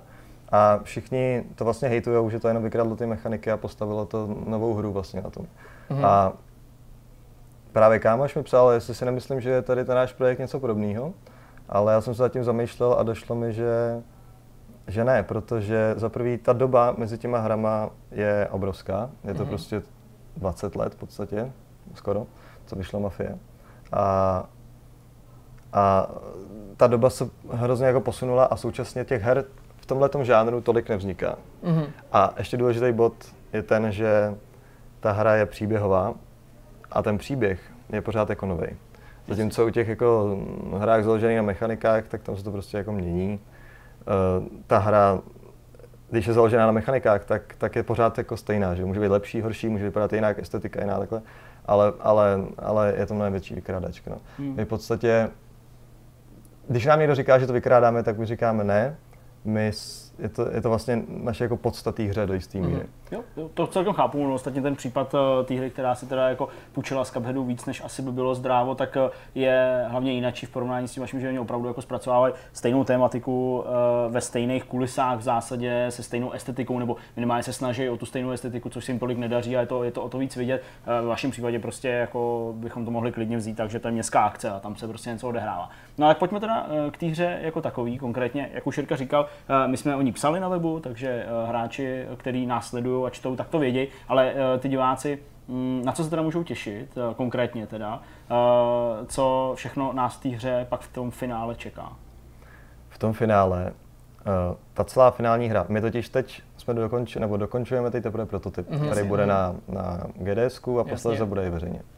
A ten prototyp ukazuje, že my jsme schopni udělat tu finální hru, Jasně. ve které nás víceméně bude čekat to, co ukážeme v tom prototypu, když mluvím o těch mechanikách, samozřejmě každá ta mise bude jiná a bude to nějaký lineární příběh biografického rázu, řekněme, to vypráví mm. nějaký mm. příběh to několika lidí, ale čeká nás to, co nás čekalo v původní mafii, to znamená ježdění po městě, nějaký přestřelky. Mm-hmm. Takže a, můžeš vystoupit z toho auta? Jo, určitě, chodit, určitě. Jasně. Normálně tam může člověk jako běhat, může si brát zbraně, může chodit mezi lidma, že jo, může prostě uh, si sednout i na zadní sedečku. Jasně, to. Což jen tak někde nejde. To se mě často, občas teda, no, spíš občas týkal, taky. přesně, přesně. No a to je vlastně, to je ale teda mimochodem další věc, za kterou jsem chtěl narazit, že my se inspirujeme ještě takovým tím, takovým tím, dotyk, takovým tím dotykem toho detailu, že jako se snažíme tam dát takové ty věci, které v jiných hrách moc nejsou. A Mafii první byly. Jako mm-hmm. třeba? Ve stylu, Když že... narazíš, tak jsi zraněný a takový věci. Přesně, nebo pokuty. že... Přesně, pokuty tam to tam jako máme, nebo když se člověk převrátí na, v kabrioletu, tak, tak umře, že jo. Mm-hmm. Nebo že auto vybuchuje jenom, když ho střelíme do motoru a ne do blatníku, jako v jiných hře. Jo, jasně. Zásobník vyprázdněný do pneumatiky neznamená no, jako explozi, jo. Úplně ne, no. Jasně. Takže jenom do motoru, že jo. A to je takový, to je takový jako důraz jako na detaily, který my s tomu jako hodně dá, snažíme dávat. No. Hmm. Každopádně tady to celé vytváří vlastně hm, ty mechaniky, vytváří perfektní podhoubí pro ten příběh, který my se tam snažíme zasadit. Hmm. A Jestli teda můžu promluvit o tom příběhu. No, no jasně, to nás zajímá extrémně. To, ta, ta hratelnost, tu jsme samozřejmě taky tady představili, že jsou to teda nějaké honičky, přestřelky pro následování, to sledování. Příběh, no. Ale ten příběh zasazený do fiktivní země, ale inspirovaný bývalým Československem, vycházející navíc eh, tady z naší lokální architektury a um, s povědomýma kulisama i v podobě nějakých tramvají, automobilů. Pojď nám říct víc o tom člověku, který se napojí na ten descent a na to podzemní hnutí. Hlavní hrdina se jmenuje Luka Volek. A on má částečně ruský kořeny, ale nikdy nevyrůstal mezi Rusy, není to Rus, ale od, od jak živa tam byl vidět ta, ta, jeho, ta jeho rasová odlišnost. Takže je to takový ten člověk, který je trošku jiný než ty ostatní, už jako od začátku. Uh, narodil se v roce 46, ten, ty další, ten další kontext, ten jako dodáme až později, ale to taky o něčem pak vypovídá vlastně o tom jeho, o tom jeho uh, přístupu? Nebo přístupu, jako? nebo o, o tom jeho vlastně zázemí nějakým mm. jako životním. Každopádně on je, uh, řekněme, náplava do Prahy hmm. z nějakého mimo, pražského města, nebo do té naší fiktivní Prahy, Jasně. řekněme. Uh, do toho velkého města se tam jako přistěhuje a nikoho tam moc zná a postupně vlastně se snaží odhalovat ten svět tam, to, jak to funguje v té době. Tenkrát vlastně, uh, ta hra se odehrává těsně po okupaci mm-hmm. nějakými sovětskými vojsky, zase je to takový jako anonymizovaný všechno. Každopádně všichni, jako všichni asi víme, o co jde. Jasně. A on se snaží proplouvat nějakým systémem. Uh, to se mu vlastně podaří tak, že se naváže na vexláckou scénu v té době. Takže pak dělá všechny ty, člověk, ten hráč zažije ty věci, které zažívali vexláci prostě. Hmm. To znamená, uh, ohromná přemíra bohatství vůči normálním obyvatelům, vydělávání velkých peněz, různé zločiny na hranicích, mm-hmm. různé eh, vykrádačky domů a takhle. Bonnie a Clyde, The Game. Bonnie, přesně, Bonnie a Clyde, The Game je jako hodně dobrý popis vlastně, to jsme možná měli pojmenovat. Ale uh, my jsme se nechtěli vlastně zastavit na tomhle. My jsme chtěli pokračovat dál. Mně šlo o to popsat celou tu dobu, uh, celou tu dobu od toho roku 68 do, toho, do těch 90. popsat nějakým jako stlačeným stlačeným lineárním hmm. příběhu v průběhu třeba 15 misí, což zase není jako tolik. No ale zní to pořád strašně ambiciozně, protože to znamená nějakou proměnu toho okolního světa, proměnu, já nevím, dejme tomu techniky nebo třeba vozového parku a navíc pořád je to městská akce. Bavili jsme se o tom na začátku, že jste si v tom prvním projektu ukousli příliš velký sousto. Není vlastně i tohle pořád jako hodně velký sousto, protože na to se spousta eh, diváků i prostě fanoušků jsem koukal u vás na Facebooku nebo jinde v nějakých komunitních skupinách věnovaných českým hrám, ptala specificky, jako dokážou to vlastně dotáhnout do konce? Mm-hmm. Uh, my jsme po té Naked Game si myslím poměrně dost narazili na, na, reali, na realistický pohled, jaký máme mít. Takže, takže my jsme jako fakt už teď jako realisti. Uh, například ta změna toho, té, té techniky, toho prostředí tam v podstatě nebude.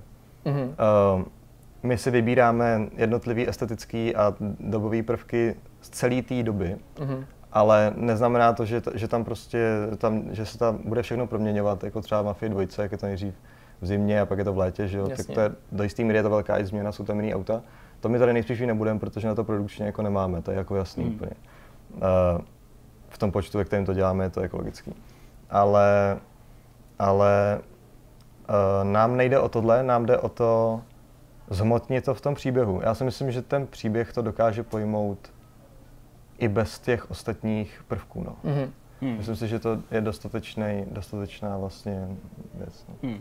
Uh, říká, že to bylo nějakých 15 myslím, nebo alespoň odhadem, uh, příběh, který se teda vyne na ploše uh, poměrně jako velkorysý, často takhle v těch hrách nebejvá. Plánujete tam teda i nějaký předělový, dejme tomu, kascény, byť je to samozřejmě taky dost ambiciozní záležitost, nebo je třeba vyřešíte prostě jenom takovýma těma rozpohybovanýma storyboardama, jak se používá, ale když to nastylovaný, tak to vlastně vypadá docela fajn. Myslíš kaceny obecně? Mm, kaceny obecně, protože jako, že jo, vidí na to, že prostě posouváš tu dobu třeba skokově o 5, o 6 let, tak neumím si úplně představit, jak to udělat jinak, než skrz právě nějakou kascénu. No. Tak Máte něco taky takového v plánu? Jo, takhle. Myslíš, jako, že bychom mezi tou dobou přeskakovali mm, nějakým Třeba nějakým takovým způsobem, no. Uh, ne, já si myslím, že, že není dobrý nápad vůbec tu dobu jako přeskakovat. Mm, že... Ne, tak ty si říkal, no dobře, tak ale v 15 měsících přesně uh, jako nepostihneš, uh, nepostihneš kolik? 30 nebo necelých 30 jo. let, jo? OK, OK. No tak v tom případě já si to představuju tak, že to, ty, ty jednotlivá období budou oddělena, řekněme, nějakým jenom rozlišením v datech. Jo, prostě jenom, jenom jakoby informační prvek pro toho hráče. Mm-hmm. Není, to, není to důležité, aby to bylo nějak jako esteticky udělané. No. Ale jinak samozřejmě cutscény v té hře jako jsou normální. Jasně, to hmm. Řekněme, proč jste se rozhodli zasadit ten svět do fiktivního světa, když teďka v roce 2019, kdy si připomínáme 30 let od listopadových událostí v roce 89, kdy třeba eh, na Slovensku eh, vznikla hra to Vivat eh, Sloboda. To jsem se chtěl, nevíte na jestli to vyšlo už? Hele, já jsem se na to díval 17. pak jsem si už na to nespomněl a mám pocit, že toho 17. jsem to nenašel. Hmm, nevím, jestli kdyby to vyšlo třeba v pozdějších hodinách 17. tak už bych si to neuvědomil, ale v tu chvíli, kdy jsem to já hledal někdy přes den, tak jsem to neviděl. Protože na to zajímá, že jo? My děláme pražskou mafii, oni dělají bratislavský GTAčko, že jo? To, to, Něco je úplně geniální. Navíc eh, teda samozřejmě v tom Vivat Sloboda zatím by neměl jít vystoupit z toho taxíku, Aha, jo, ale okay. v té další verzi, v tom Vivat Slováky, a která vlastně už teda hodně připomíná tu vaši vizi, protože oni se taky chtějí přehoupnout vlastně přes ty revoluční události a podobně jako vy říkají, že chtějí zobrazit uh, ty, ten divoký kapitalismus nebo divoký 90. léta s nastupujícím kapitalismem. Ale proč je to teda fiktivní svět a ne, ne skutečnost, která by třeba teďka mohla být pro lidi atraktivní? Protože my se chceme vyhnout jakýmkoliv problémům. Je to přesně to, jak když Ubisoft píše na začátku každé hry, tato hra je fiktivní dílo, její autoři mm-hmm. jsou různých náboženských vyznání, to je, to, to, to, to ten kecek. To jo, ale furt ten Assassin's Creed ne, se neodehrává jako v nějaký uh, antický fiktivní zemi, ale je to prostě Řecko, Egypt a tak dále. Víš, jako mě to vlastně zajímá, jo, ani tě nechci zahnat nějak do úzkých, jestli je v tom opravdu, opravdu ta obava z, z, z, z toho, že v té hře budou obtisknutý nějaký jako politický názory, společenský situace a že tím narážíš na to, že teď je ta doba taková citlivá a že mm-hmm. vlastně nechceš těm hráčům jako říkat, tohle je ta správná strana, tohle je špatná? Určitě. Tohle je tak jeden z úvodů. No. Eh, v tom scénáři je několik míst, kdy si nechceme si, jakoby, nechceme si lajsnout to, že bychom se stali nějakými jako agitátory čehokoliv. No. Mm-hmm. My chceme, my chceme aby, to, aby to pořád bylo jenom jako nějaký historický exkurs, nějaký jako vhled do, do té atmosféry té doby a je nám vlastně jedno, kde se to odehrává, je nám jedno, ty konkrétní lidi budou mít uh, ty konkrétní historické osobnosti, které tam třeba budou, tak budou mít jména prostě přesmyčkovaný. Mm. Je to mhm. i taková hra trošku na toho diváka, jestli si dokáže uvědomit vlastně, s kým, jakoby, s kým to je, jestli ten, podle ten Čech to bude mít hodně, ten jeho zážitek herní bude spočívat v tom, že on si bude uvědomovat, aha, to je vlastně tenhle, že jo, a spojí si to s tou reálnou historickou osobou, mm. ale my to nechceme takhle jako zabalit, protože pak by to teoreticky mohlo být něco ve stylu, jako třeba dělali kluci z atentátu, že jo, nějaké takové historické drama, protože pořád příběh toho hlavního hrdiny je zcela fiktivní, mm-hmm. příběh těch no, nejbližších lidí je zcela fiktivní, anebo inspirovaný postavama z historie, ale často to není, často je to, že část toho příběhu je efektivní a část není, mm. co se týče těch postav. Jasně, a nechceme se prostě dotknout třeba někoho, mm. i těch, mm. i těch jakoby lidí kolem, kolem těch původních lidí. Ale dobrý na tom si myslím ještě je to, že lidi ze zahraničí, co neví vůbec nic o téhle době, tak pro ně to bude vlastně jako úplná fikce. A to mě vlastně hrozně baví na tom.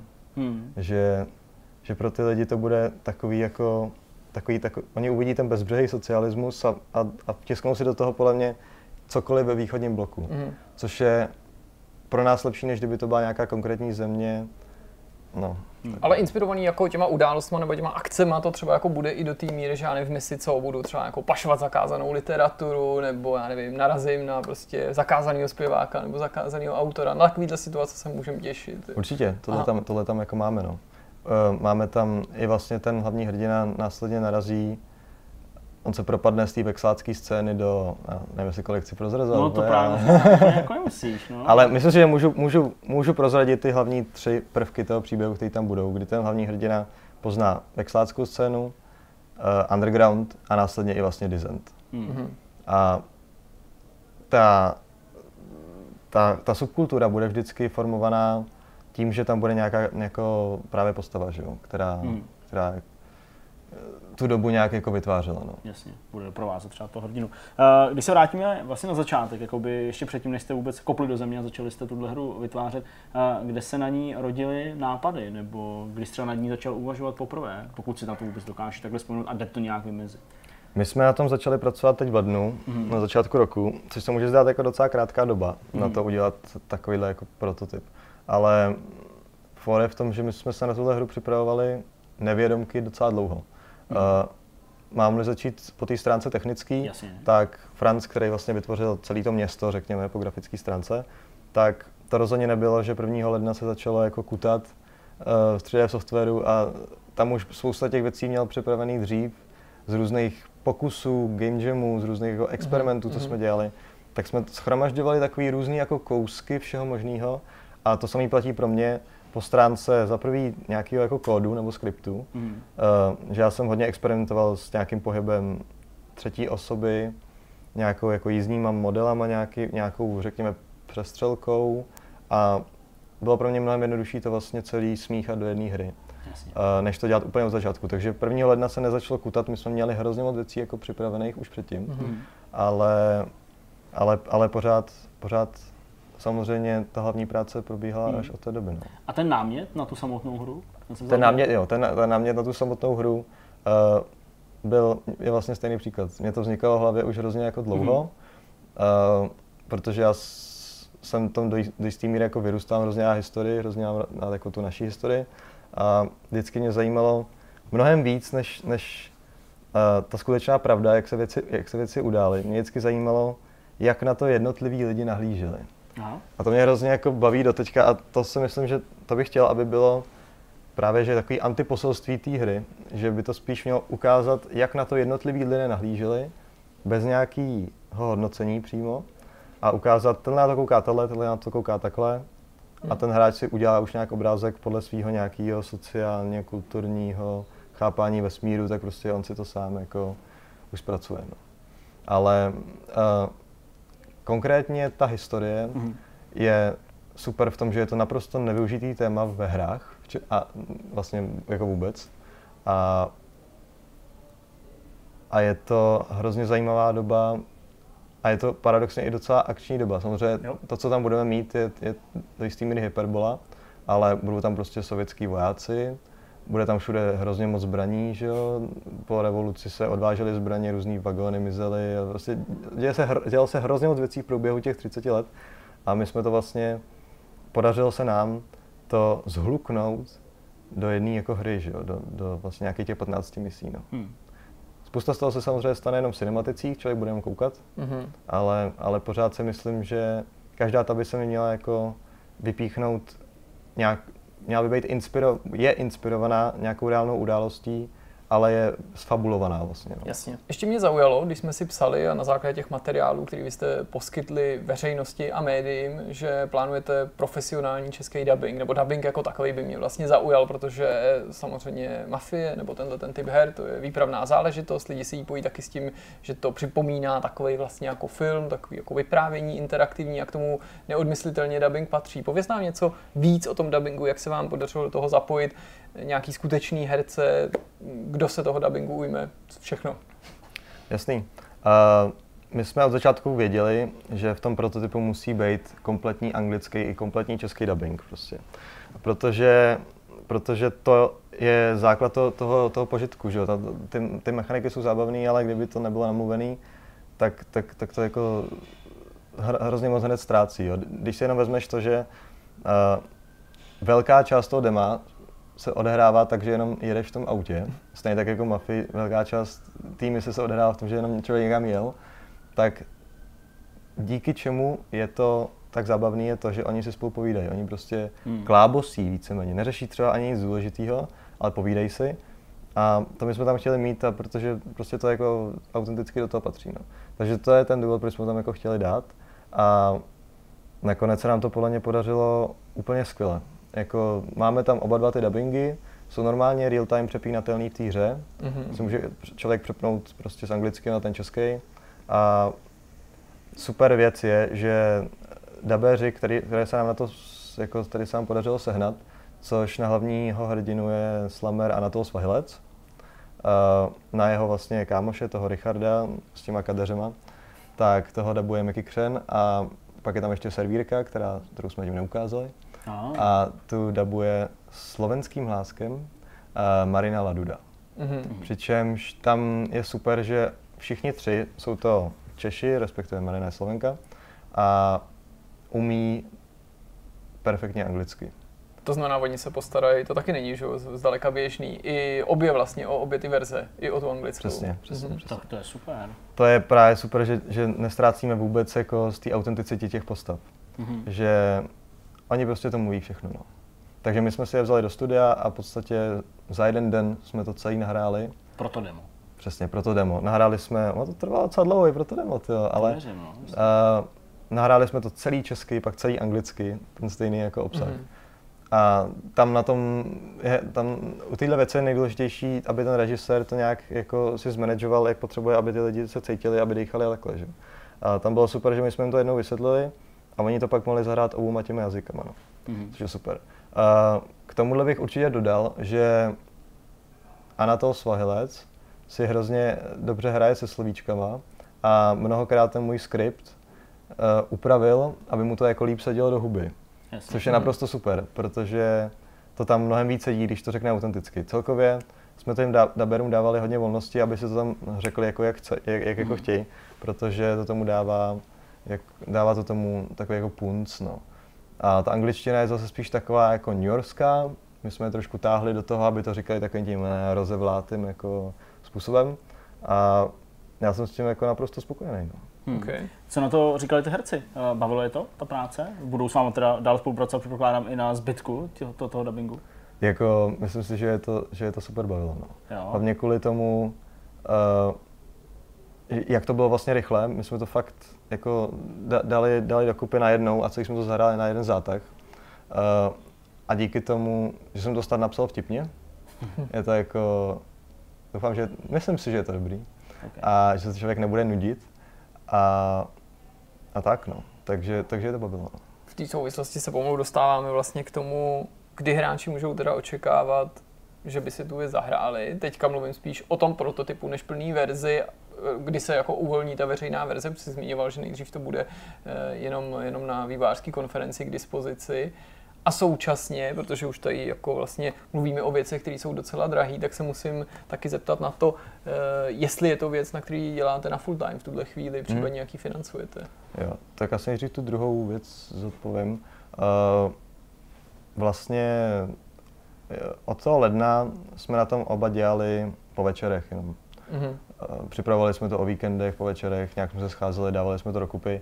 Tam je super, že jak my to dlouho, jako děláme už hrozně dlouho, tak jsme perfektně sladěný. Mm-hmm. Uh, takže přesně se věděli, co kdo potřebuje udělat a bylo to od začátku jako rychlý vývoj.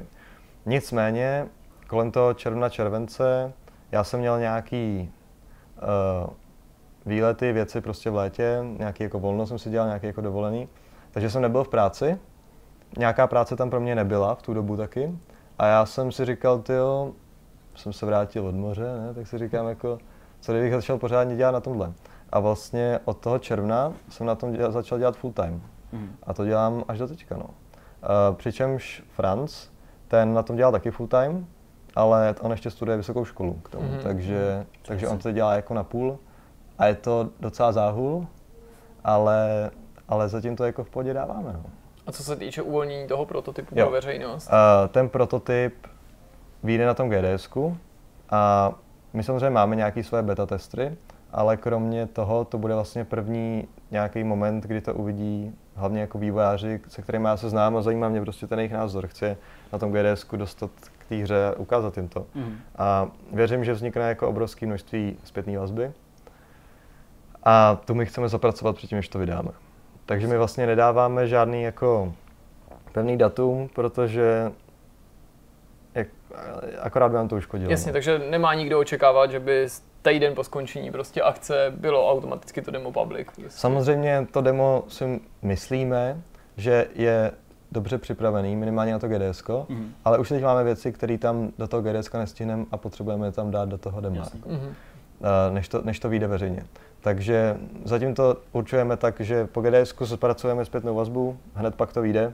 Doufáme, že to bude do konce roku, mělo by to být do konce roku. Mm-hmm.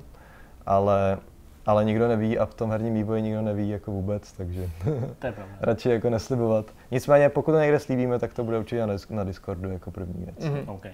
Uh, já samozřejmě ještě musím zeptat, eh, jaký pak budou další plány, další, další jako uh, ta budoucnost toho vývoje, protože samozřejmě chápu, že prototyp je jedna věc, plánujete sehnat investora, plánujete prostě se tomu věnovat za teďka aktuální podmínek, který máte, až prostě směrem k tomu vydání, nebo jak to, jak to plánujete? Um, financování takovéhle hry přece jenom stojí nějaký jako peníze, je to prostě, ne, nedá se, takhle jak my to teď děláme, se to nedá udělat. To znamená, pokud bychom zůstali na té úrovni, jak jsme, tak tu hru neuděláme nikdy.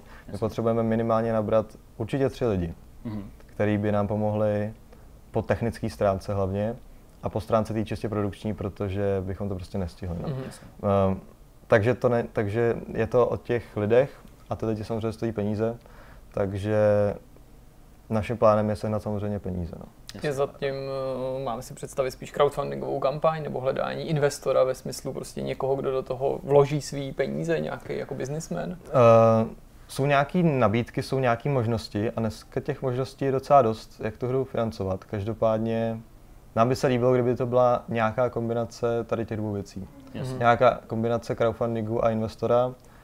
Možná ve stylu takovým menší verzi, jak to třeba dělali Kingdom Come, to se mi hodně líbilo, že vlastně ten investor byl přesvědčen až po tom crowdfundingu.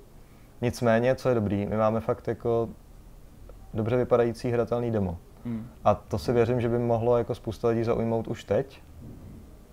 A, a tím pádem uvidíme, jaký se nám vyskytou možnosti. No. Dobrá. Tak jo, tak eh, je něco, co nezaznělo, něco, co bys rád tady uh, třeba našim divákům tady do téhle detailové kamery vzkázal. Uh, Zmínil tady Discord, lákáme tady neustále na tu hratelnou verzi. Je tady něco, co bys chtěl jim vzkázat ohledně Velvetistu? Uh, doufáme, že si, to, že si to všichni užijete, že zaspomínáte na starý dobrý časy Starý dobrý. Nebo starý špatný časy. Nebo starý špatný časy. Uh, ne, já jsem teď hrál Mafii jedna zpátky a mně to pořád přijde je takhle, já super. Já, já jsem si spíš z hlediska toho příběhu, toho jako, že, to, že, že jo, naše rodiče by třeba Aha. asi nespomínali na starý dobrý časy. jo, pomínejte na starý dobrý socík. Jako. Tak no. No, uh, ale, ale já si myslím, že je to, že to stejně je zajímavý, že pro dnešní lidi to bude super zajímavý vidět tu dobu v nějaký hezký grafice, v nějakém jako novém kabátku a navíc ve hře, což jsme jako zatím ještě neviděli. A věřím tomu, že ta kombinace uh, starých dobrých mechanik z Mafie vylepšených, uh, žlutýho Trabantu, že je prostě geniální, a socialismu je prostě ultimátní. No. Skvělý, tak my ti budeme držet palce a i samozřejmě tvým kolegům, aby to vyšlo, aby se z tvýho parťáka eh, ty kolegové ještě rozmnožili, abyste sehnali další lidi, jak si o tom mluvil. A budeme samozřejmě držet palce i sobě, aby ta hra byla co nejlepší a bavila nás a bavila hráče a diváky. A třeba i díky ní se lidé dozví, že eh, v předchozích 40 letech před rokem 89 tu neměla monopol moci strana jménem OSN, jak jsem se teďka dověděl v pořadu 168 hodin, tak možná trochu jako přispějete k nějakému takovému jako vzdělání mladší generace. Tak díky moc krát za návštěvu. Díky. A Díky. my jdeme na závěr tohle vidcastu. Ještě když se rozprchneme každý pryč eh, na měsíc možná, tak vás samozřejmě neochodíme o myšmaš. No měsíc letíš, jo. Kežby. Já bych chtěl Mars. Dobrý. A na sušenku. No. A tak se samozřejmě ještě neochodíme o myšmaš, nás i vás, protože samozřejmě myšmaš je to nejzábavnější z celého vidcastu. No kde to pak budeme říkat tyhle ty věci? No uděláte každý, hele, každý týden uděláte vlastní malý stream, který bude prostě jenom Třeba to já nevím, pošleš 10 z minutový. nemocnice. A budu psát. Takový Kenny. Tyhle věci se nesmí říkat ani jako s nadsázkou, protože Vlastně- prostě někdo to pak bude čekat, že se to stane. Já jsem si z vás udělal stranu, to budeme se dělat a budu, a budu bokem. Nicméně, co se kluci stalo, a já bych začal s Deňkem, když jsme hodně mluvili. Co se stalo ve tvém životě? V mém životě se staly no, pár věcí, takových jako zajímavých věcí. Dám stranou to, že prostě neustále hledáme bydlení a pozemek a jeli jsme se podívat na nějakou úplnou barabiznu, úplně někde za Berounem a úplně strašný. Takový Pozemek tajkun. Uh, to dám, přesně, to dám úplně stranou. Byl jsem v kině, byl jsem v kině s Karlem R, to by vás možná mohlo zajímat, a teda manželkama taky, ale prostě hlavně s Karlem R.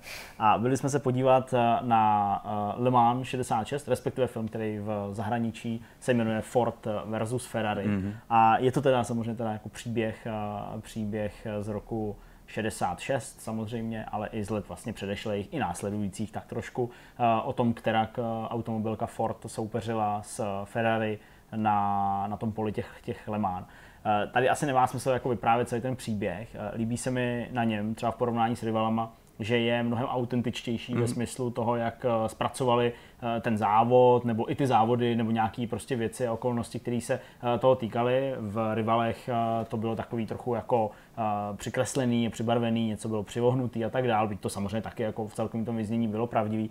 Ale tenhle film rozhodně teda jako u mě překonává uh, tou kvalitou a tím celkovým zážitkem právě ty zmíněné rivaly hmm. a vlastně jako odsouvá se vlastně nějaký druhý místo paradoxně pod jako původní Le Mans Okay. a někde mezi původní Grand Prix. Aha. Uh, taky filmy, které už jsou teda jako hodně letitý a natočený technikou, která dle mýho už dneska by se asi neopakovala, hmm. už by to byly spíš triky, než opravdu jako ležící mužové s nějakým jako s nějakou kamerou na špičku v té době dobového monopostu de facto. Takže uh, moc, se mi to, moc se mi to líbilo. Uh, spousta lidí říká, že jako Matt Damon, uh, že tam, který hraje Shelbyho, uh, jako hraje perfektně, nebo jako opravdu je jako skvělým, nebo ve skvělý jako roli. Já si myslím, že, že uh, Christian Bale, který vlastně hraje, uh, hraje toho závodníka Kena Milese, tak ten je jako na Oscara. Jo? Mm-hmm. Jako já fakt očekávám, že prostě to bude schopná akademie dobře docenit a ocenit.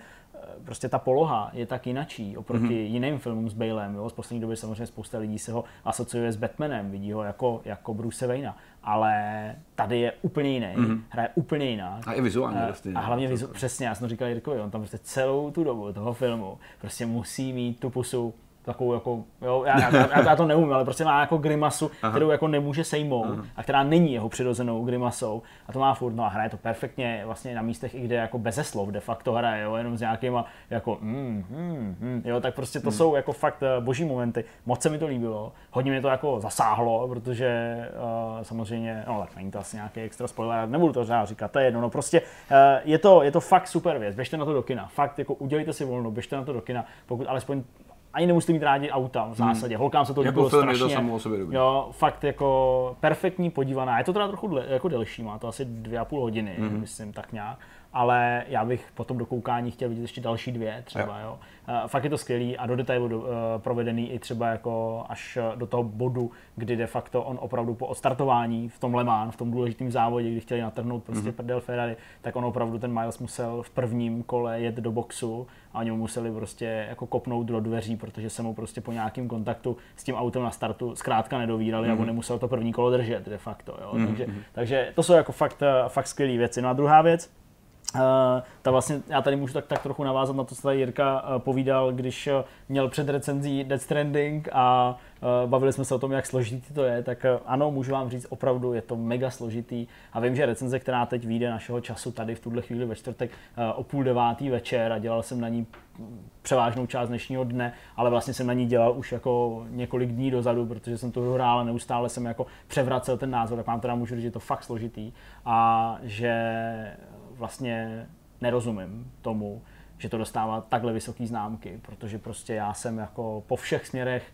překvapený, jak, jak plochý a obyčejný to je mm. a jak strašně se to jako recykluje na všech těch místech, kde, kde se pohybuješ v té hře. Mm. Jak každá ta z těch planet je prostě jiná, jenom že prostě jedna je zelená, druhá je červená, ale v zásadě je to tak jako schematický a tak jako jako, já nevím, jak to je já vlastně jako, jako, jako, jako až, až, moc jako přehnětený, nebo já nevím, mm-hmm. jak to prostě až moc jako přepracovaný, jo, že, že prostě tomu postrádá, nebo ta hra postrádá takovou jako lehkost, jo, že prostě po každý tam chceme použít všech těchto z těch 27 jo, věcí jo, na každé planetě a musíme tam prostě dát Aha. a máme tady očkrtení. A takovýmhle způsobem mě přišlo, že to jako vzniklo. A z čeho jsem nejvíc zdrcený, jak je skutečnost, to jsem taky dneska Jirkovi říkal, že ten příběh opět dle mýho stojí za úplně jako uh, zlámanou bačkoru, ale že za ním stojí Chris Evelone, jako člověk, který prostě jako nasekal fakt dobrý příběh jako mm. ve skutečnosti, jo, ale tohle je fakt, já to prostě nechápu a fakt jsem se jako rozhodoval strašně jako mezi těma číslama a pak, pak, pak ten text a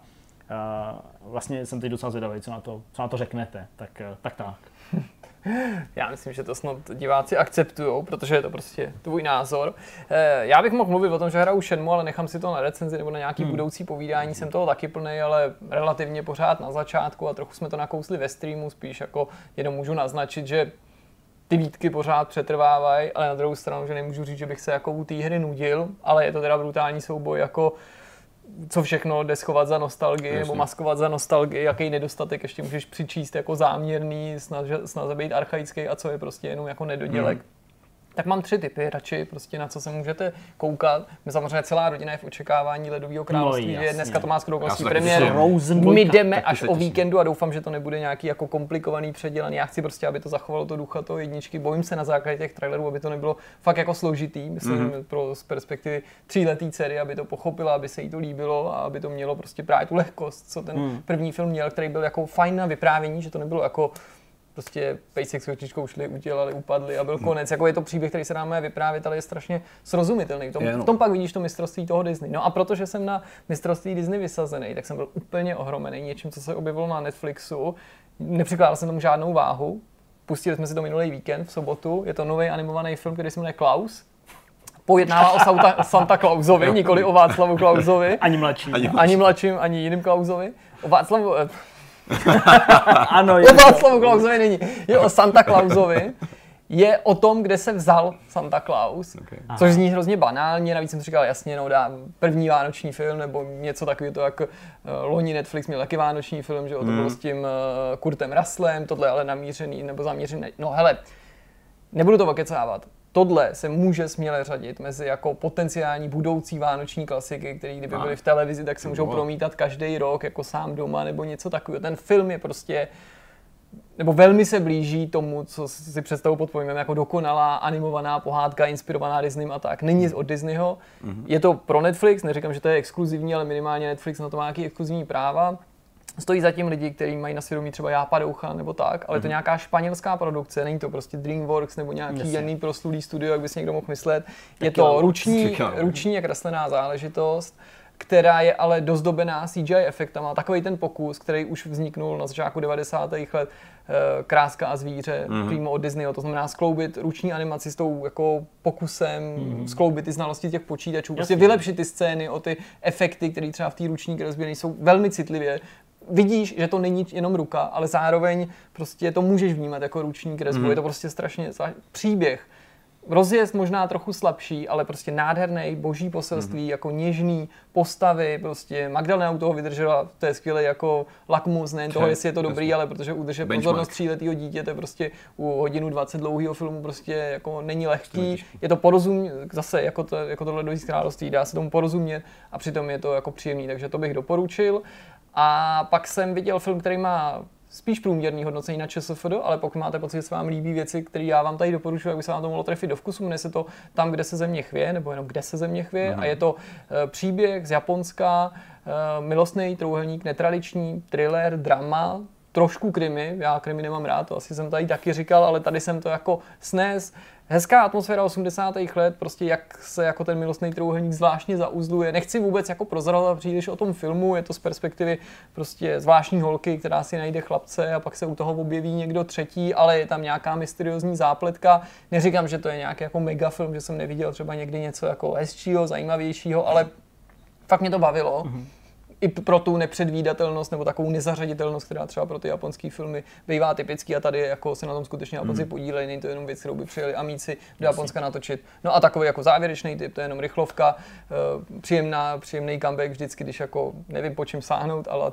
obchodování nebo nakupování na Steamu a chci se jako odpočinout, tak eh, sáhnu po 40 na krku eh, komedii, která chápu, že možná není pro každého. Není to, mimochodem, takhle si myslím, jmenují v češtině dva filmy, tak já nemyslím s tou no, Locklear, nebo jak se jmenovala nějaká ta ženská z Dynasty a z Merlou Sprace, já myslím, to byla Heather Locklear, já myslím tu komedii s Paulem Radem, která je fakt jako super a taky má jako nízký hodnocení, ale mně to přijde prostě akorát hranice mezi šíleností a jako jo, jo. uvěřitelností a přijde mi to jak ze života, konkrétně z mýho života, akorát místo dvou dětí je tam jedno a jinak je to jako dosaďte si tam mě a Kristýnu. A... to se dodělá ještě, máte čas. Má...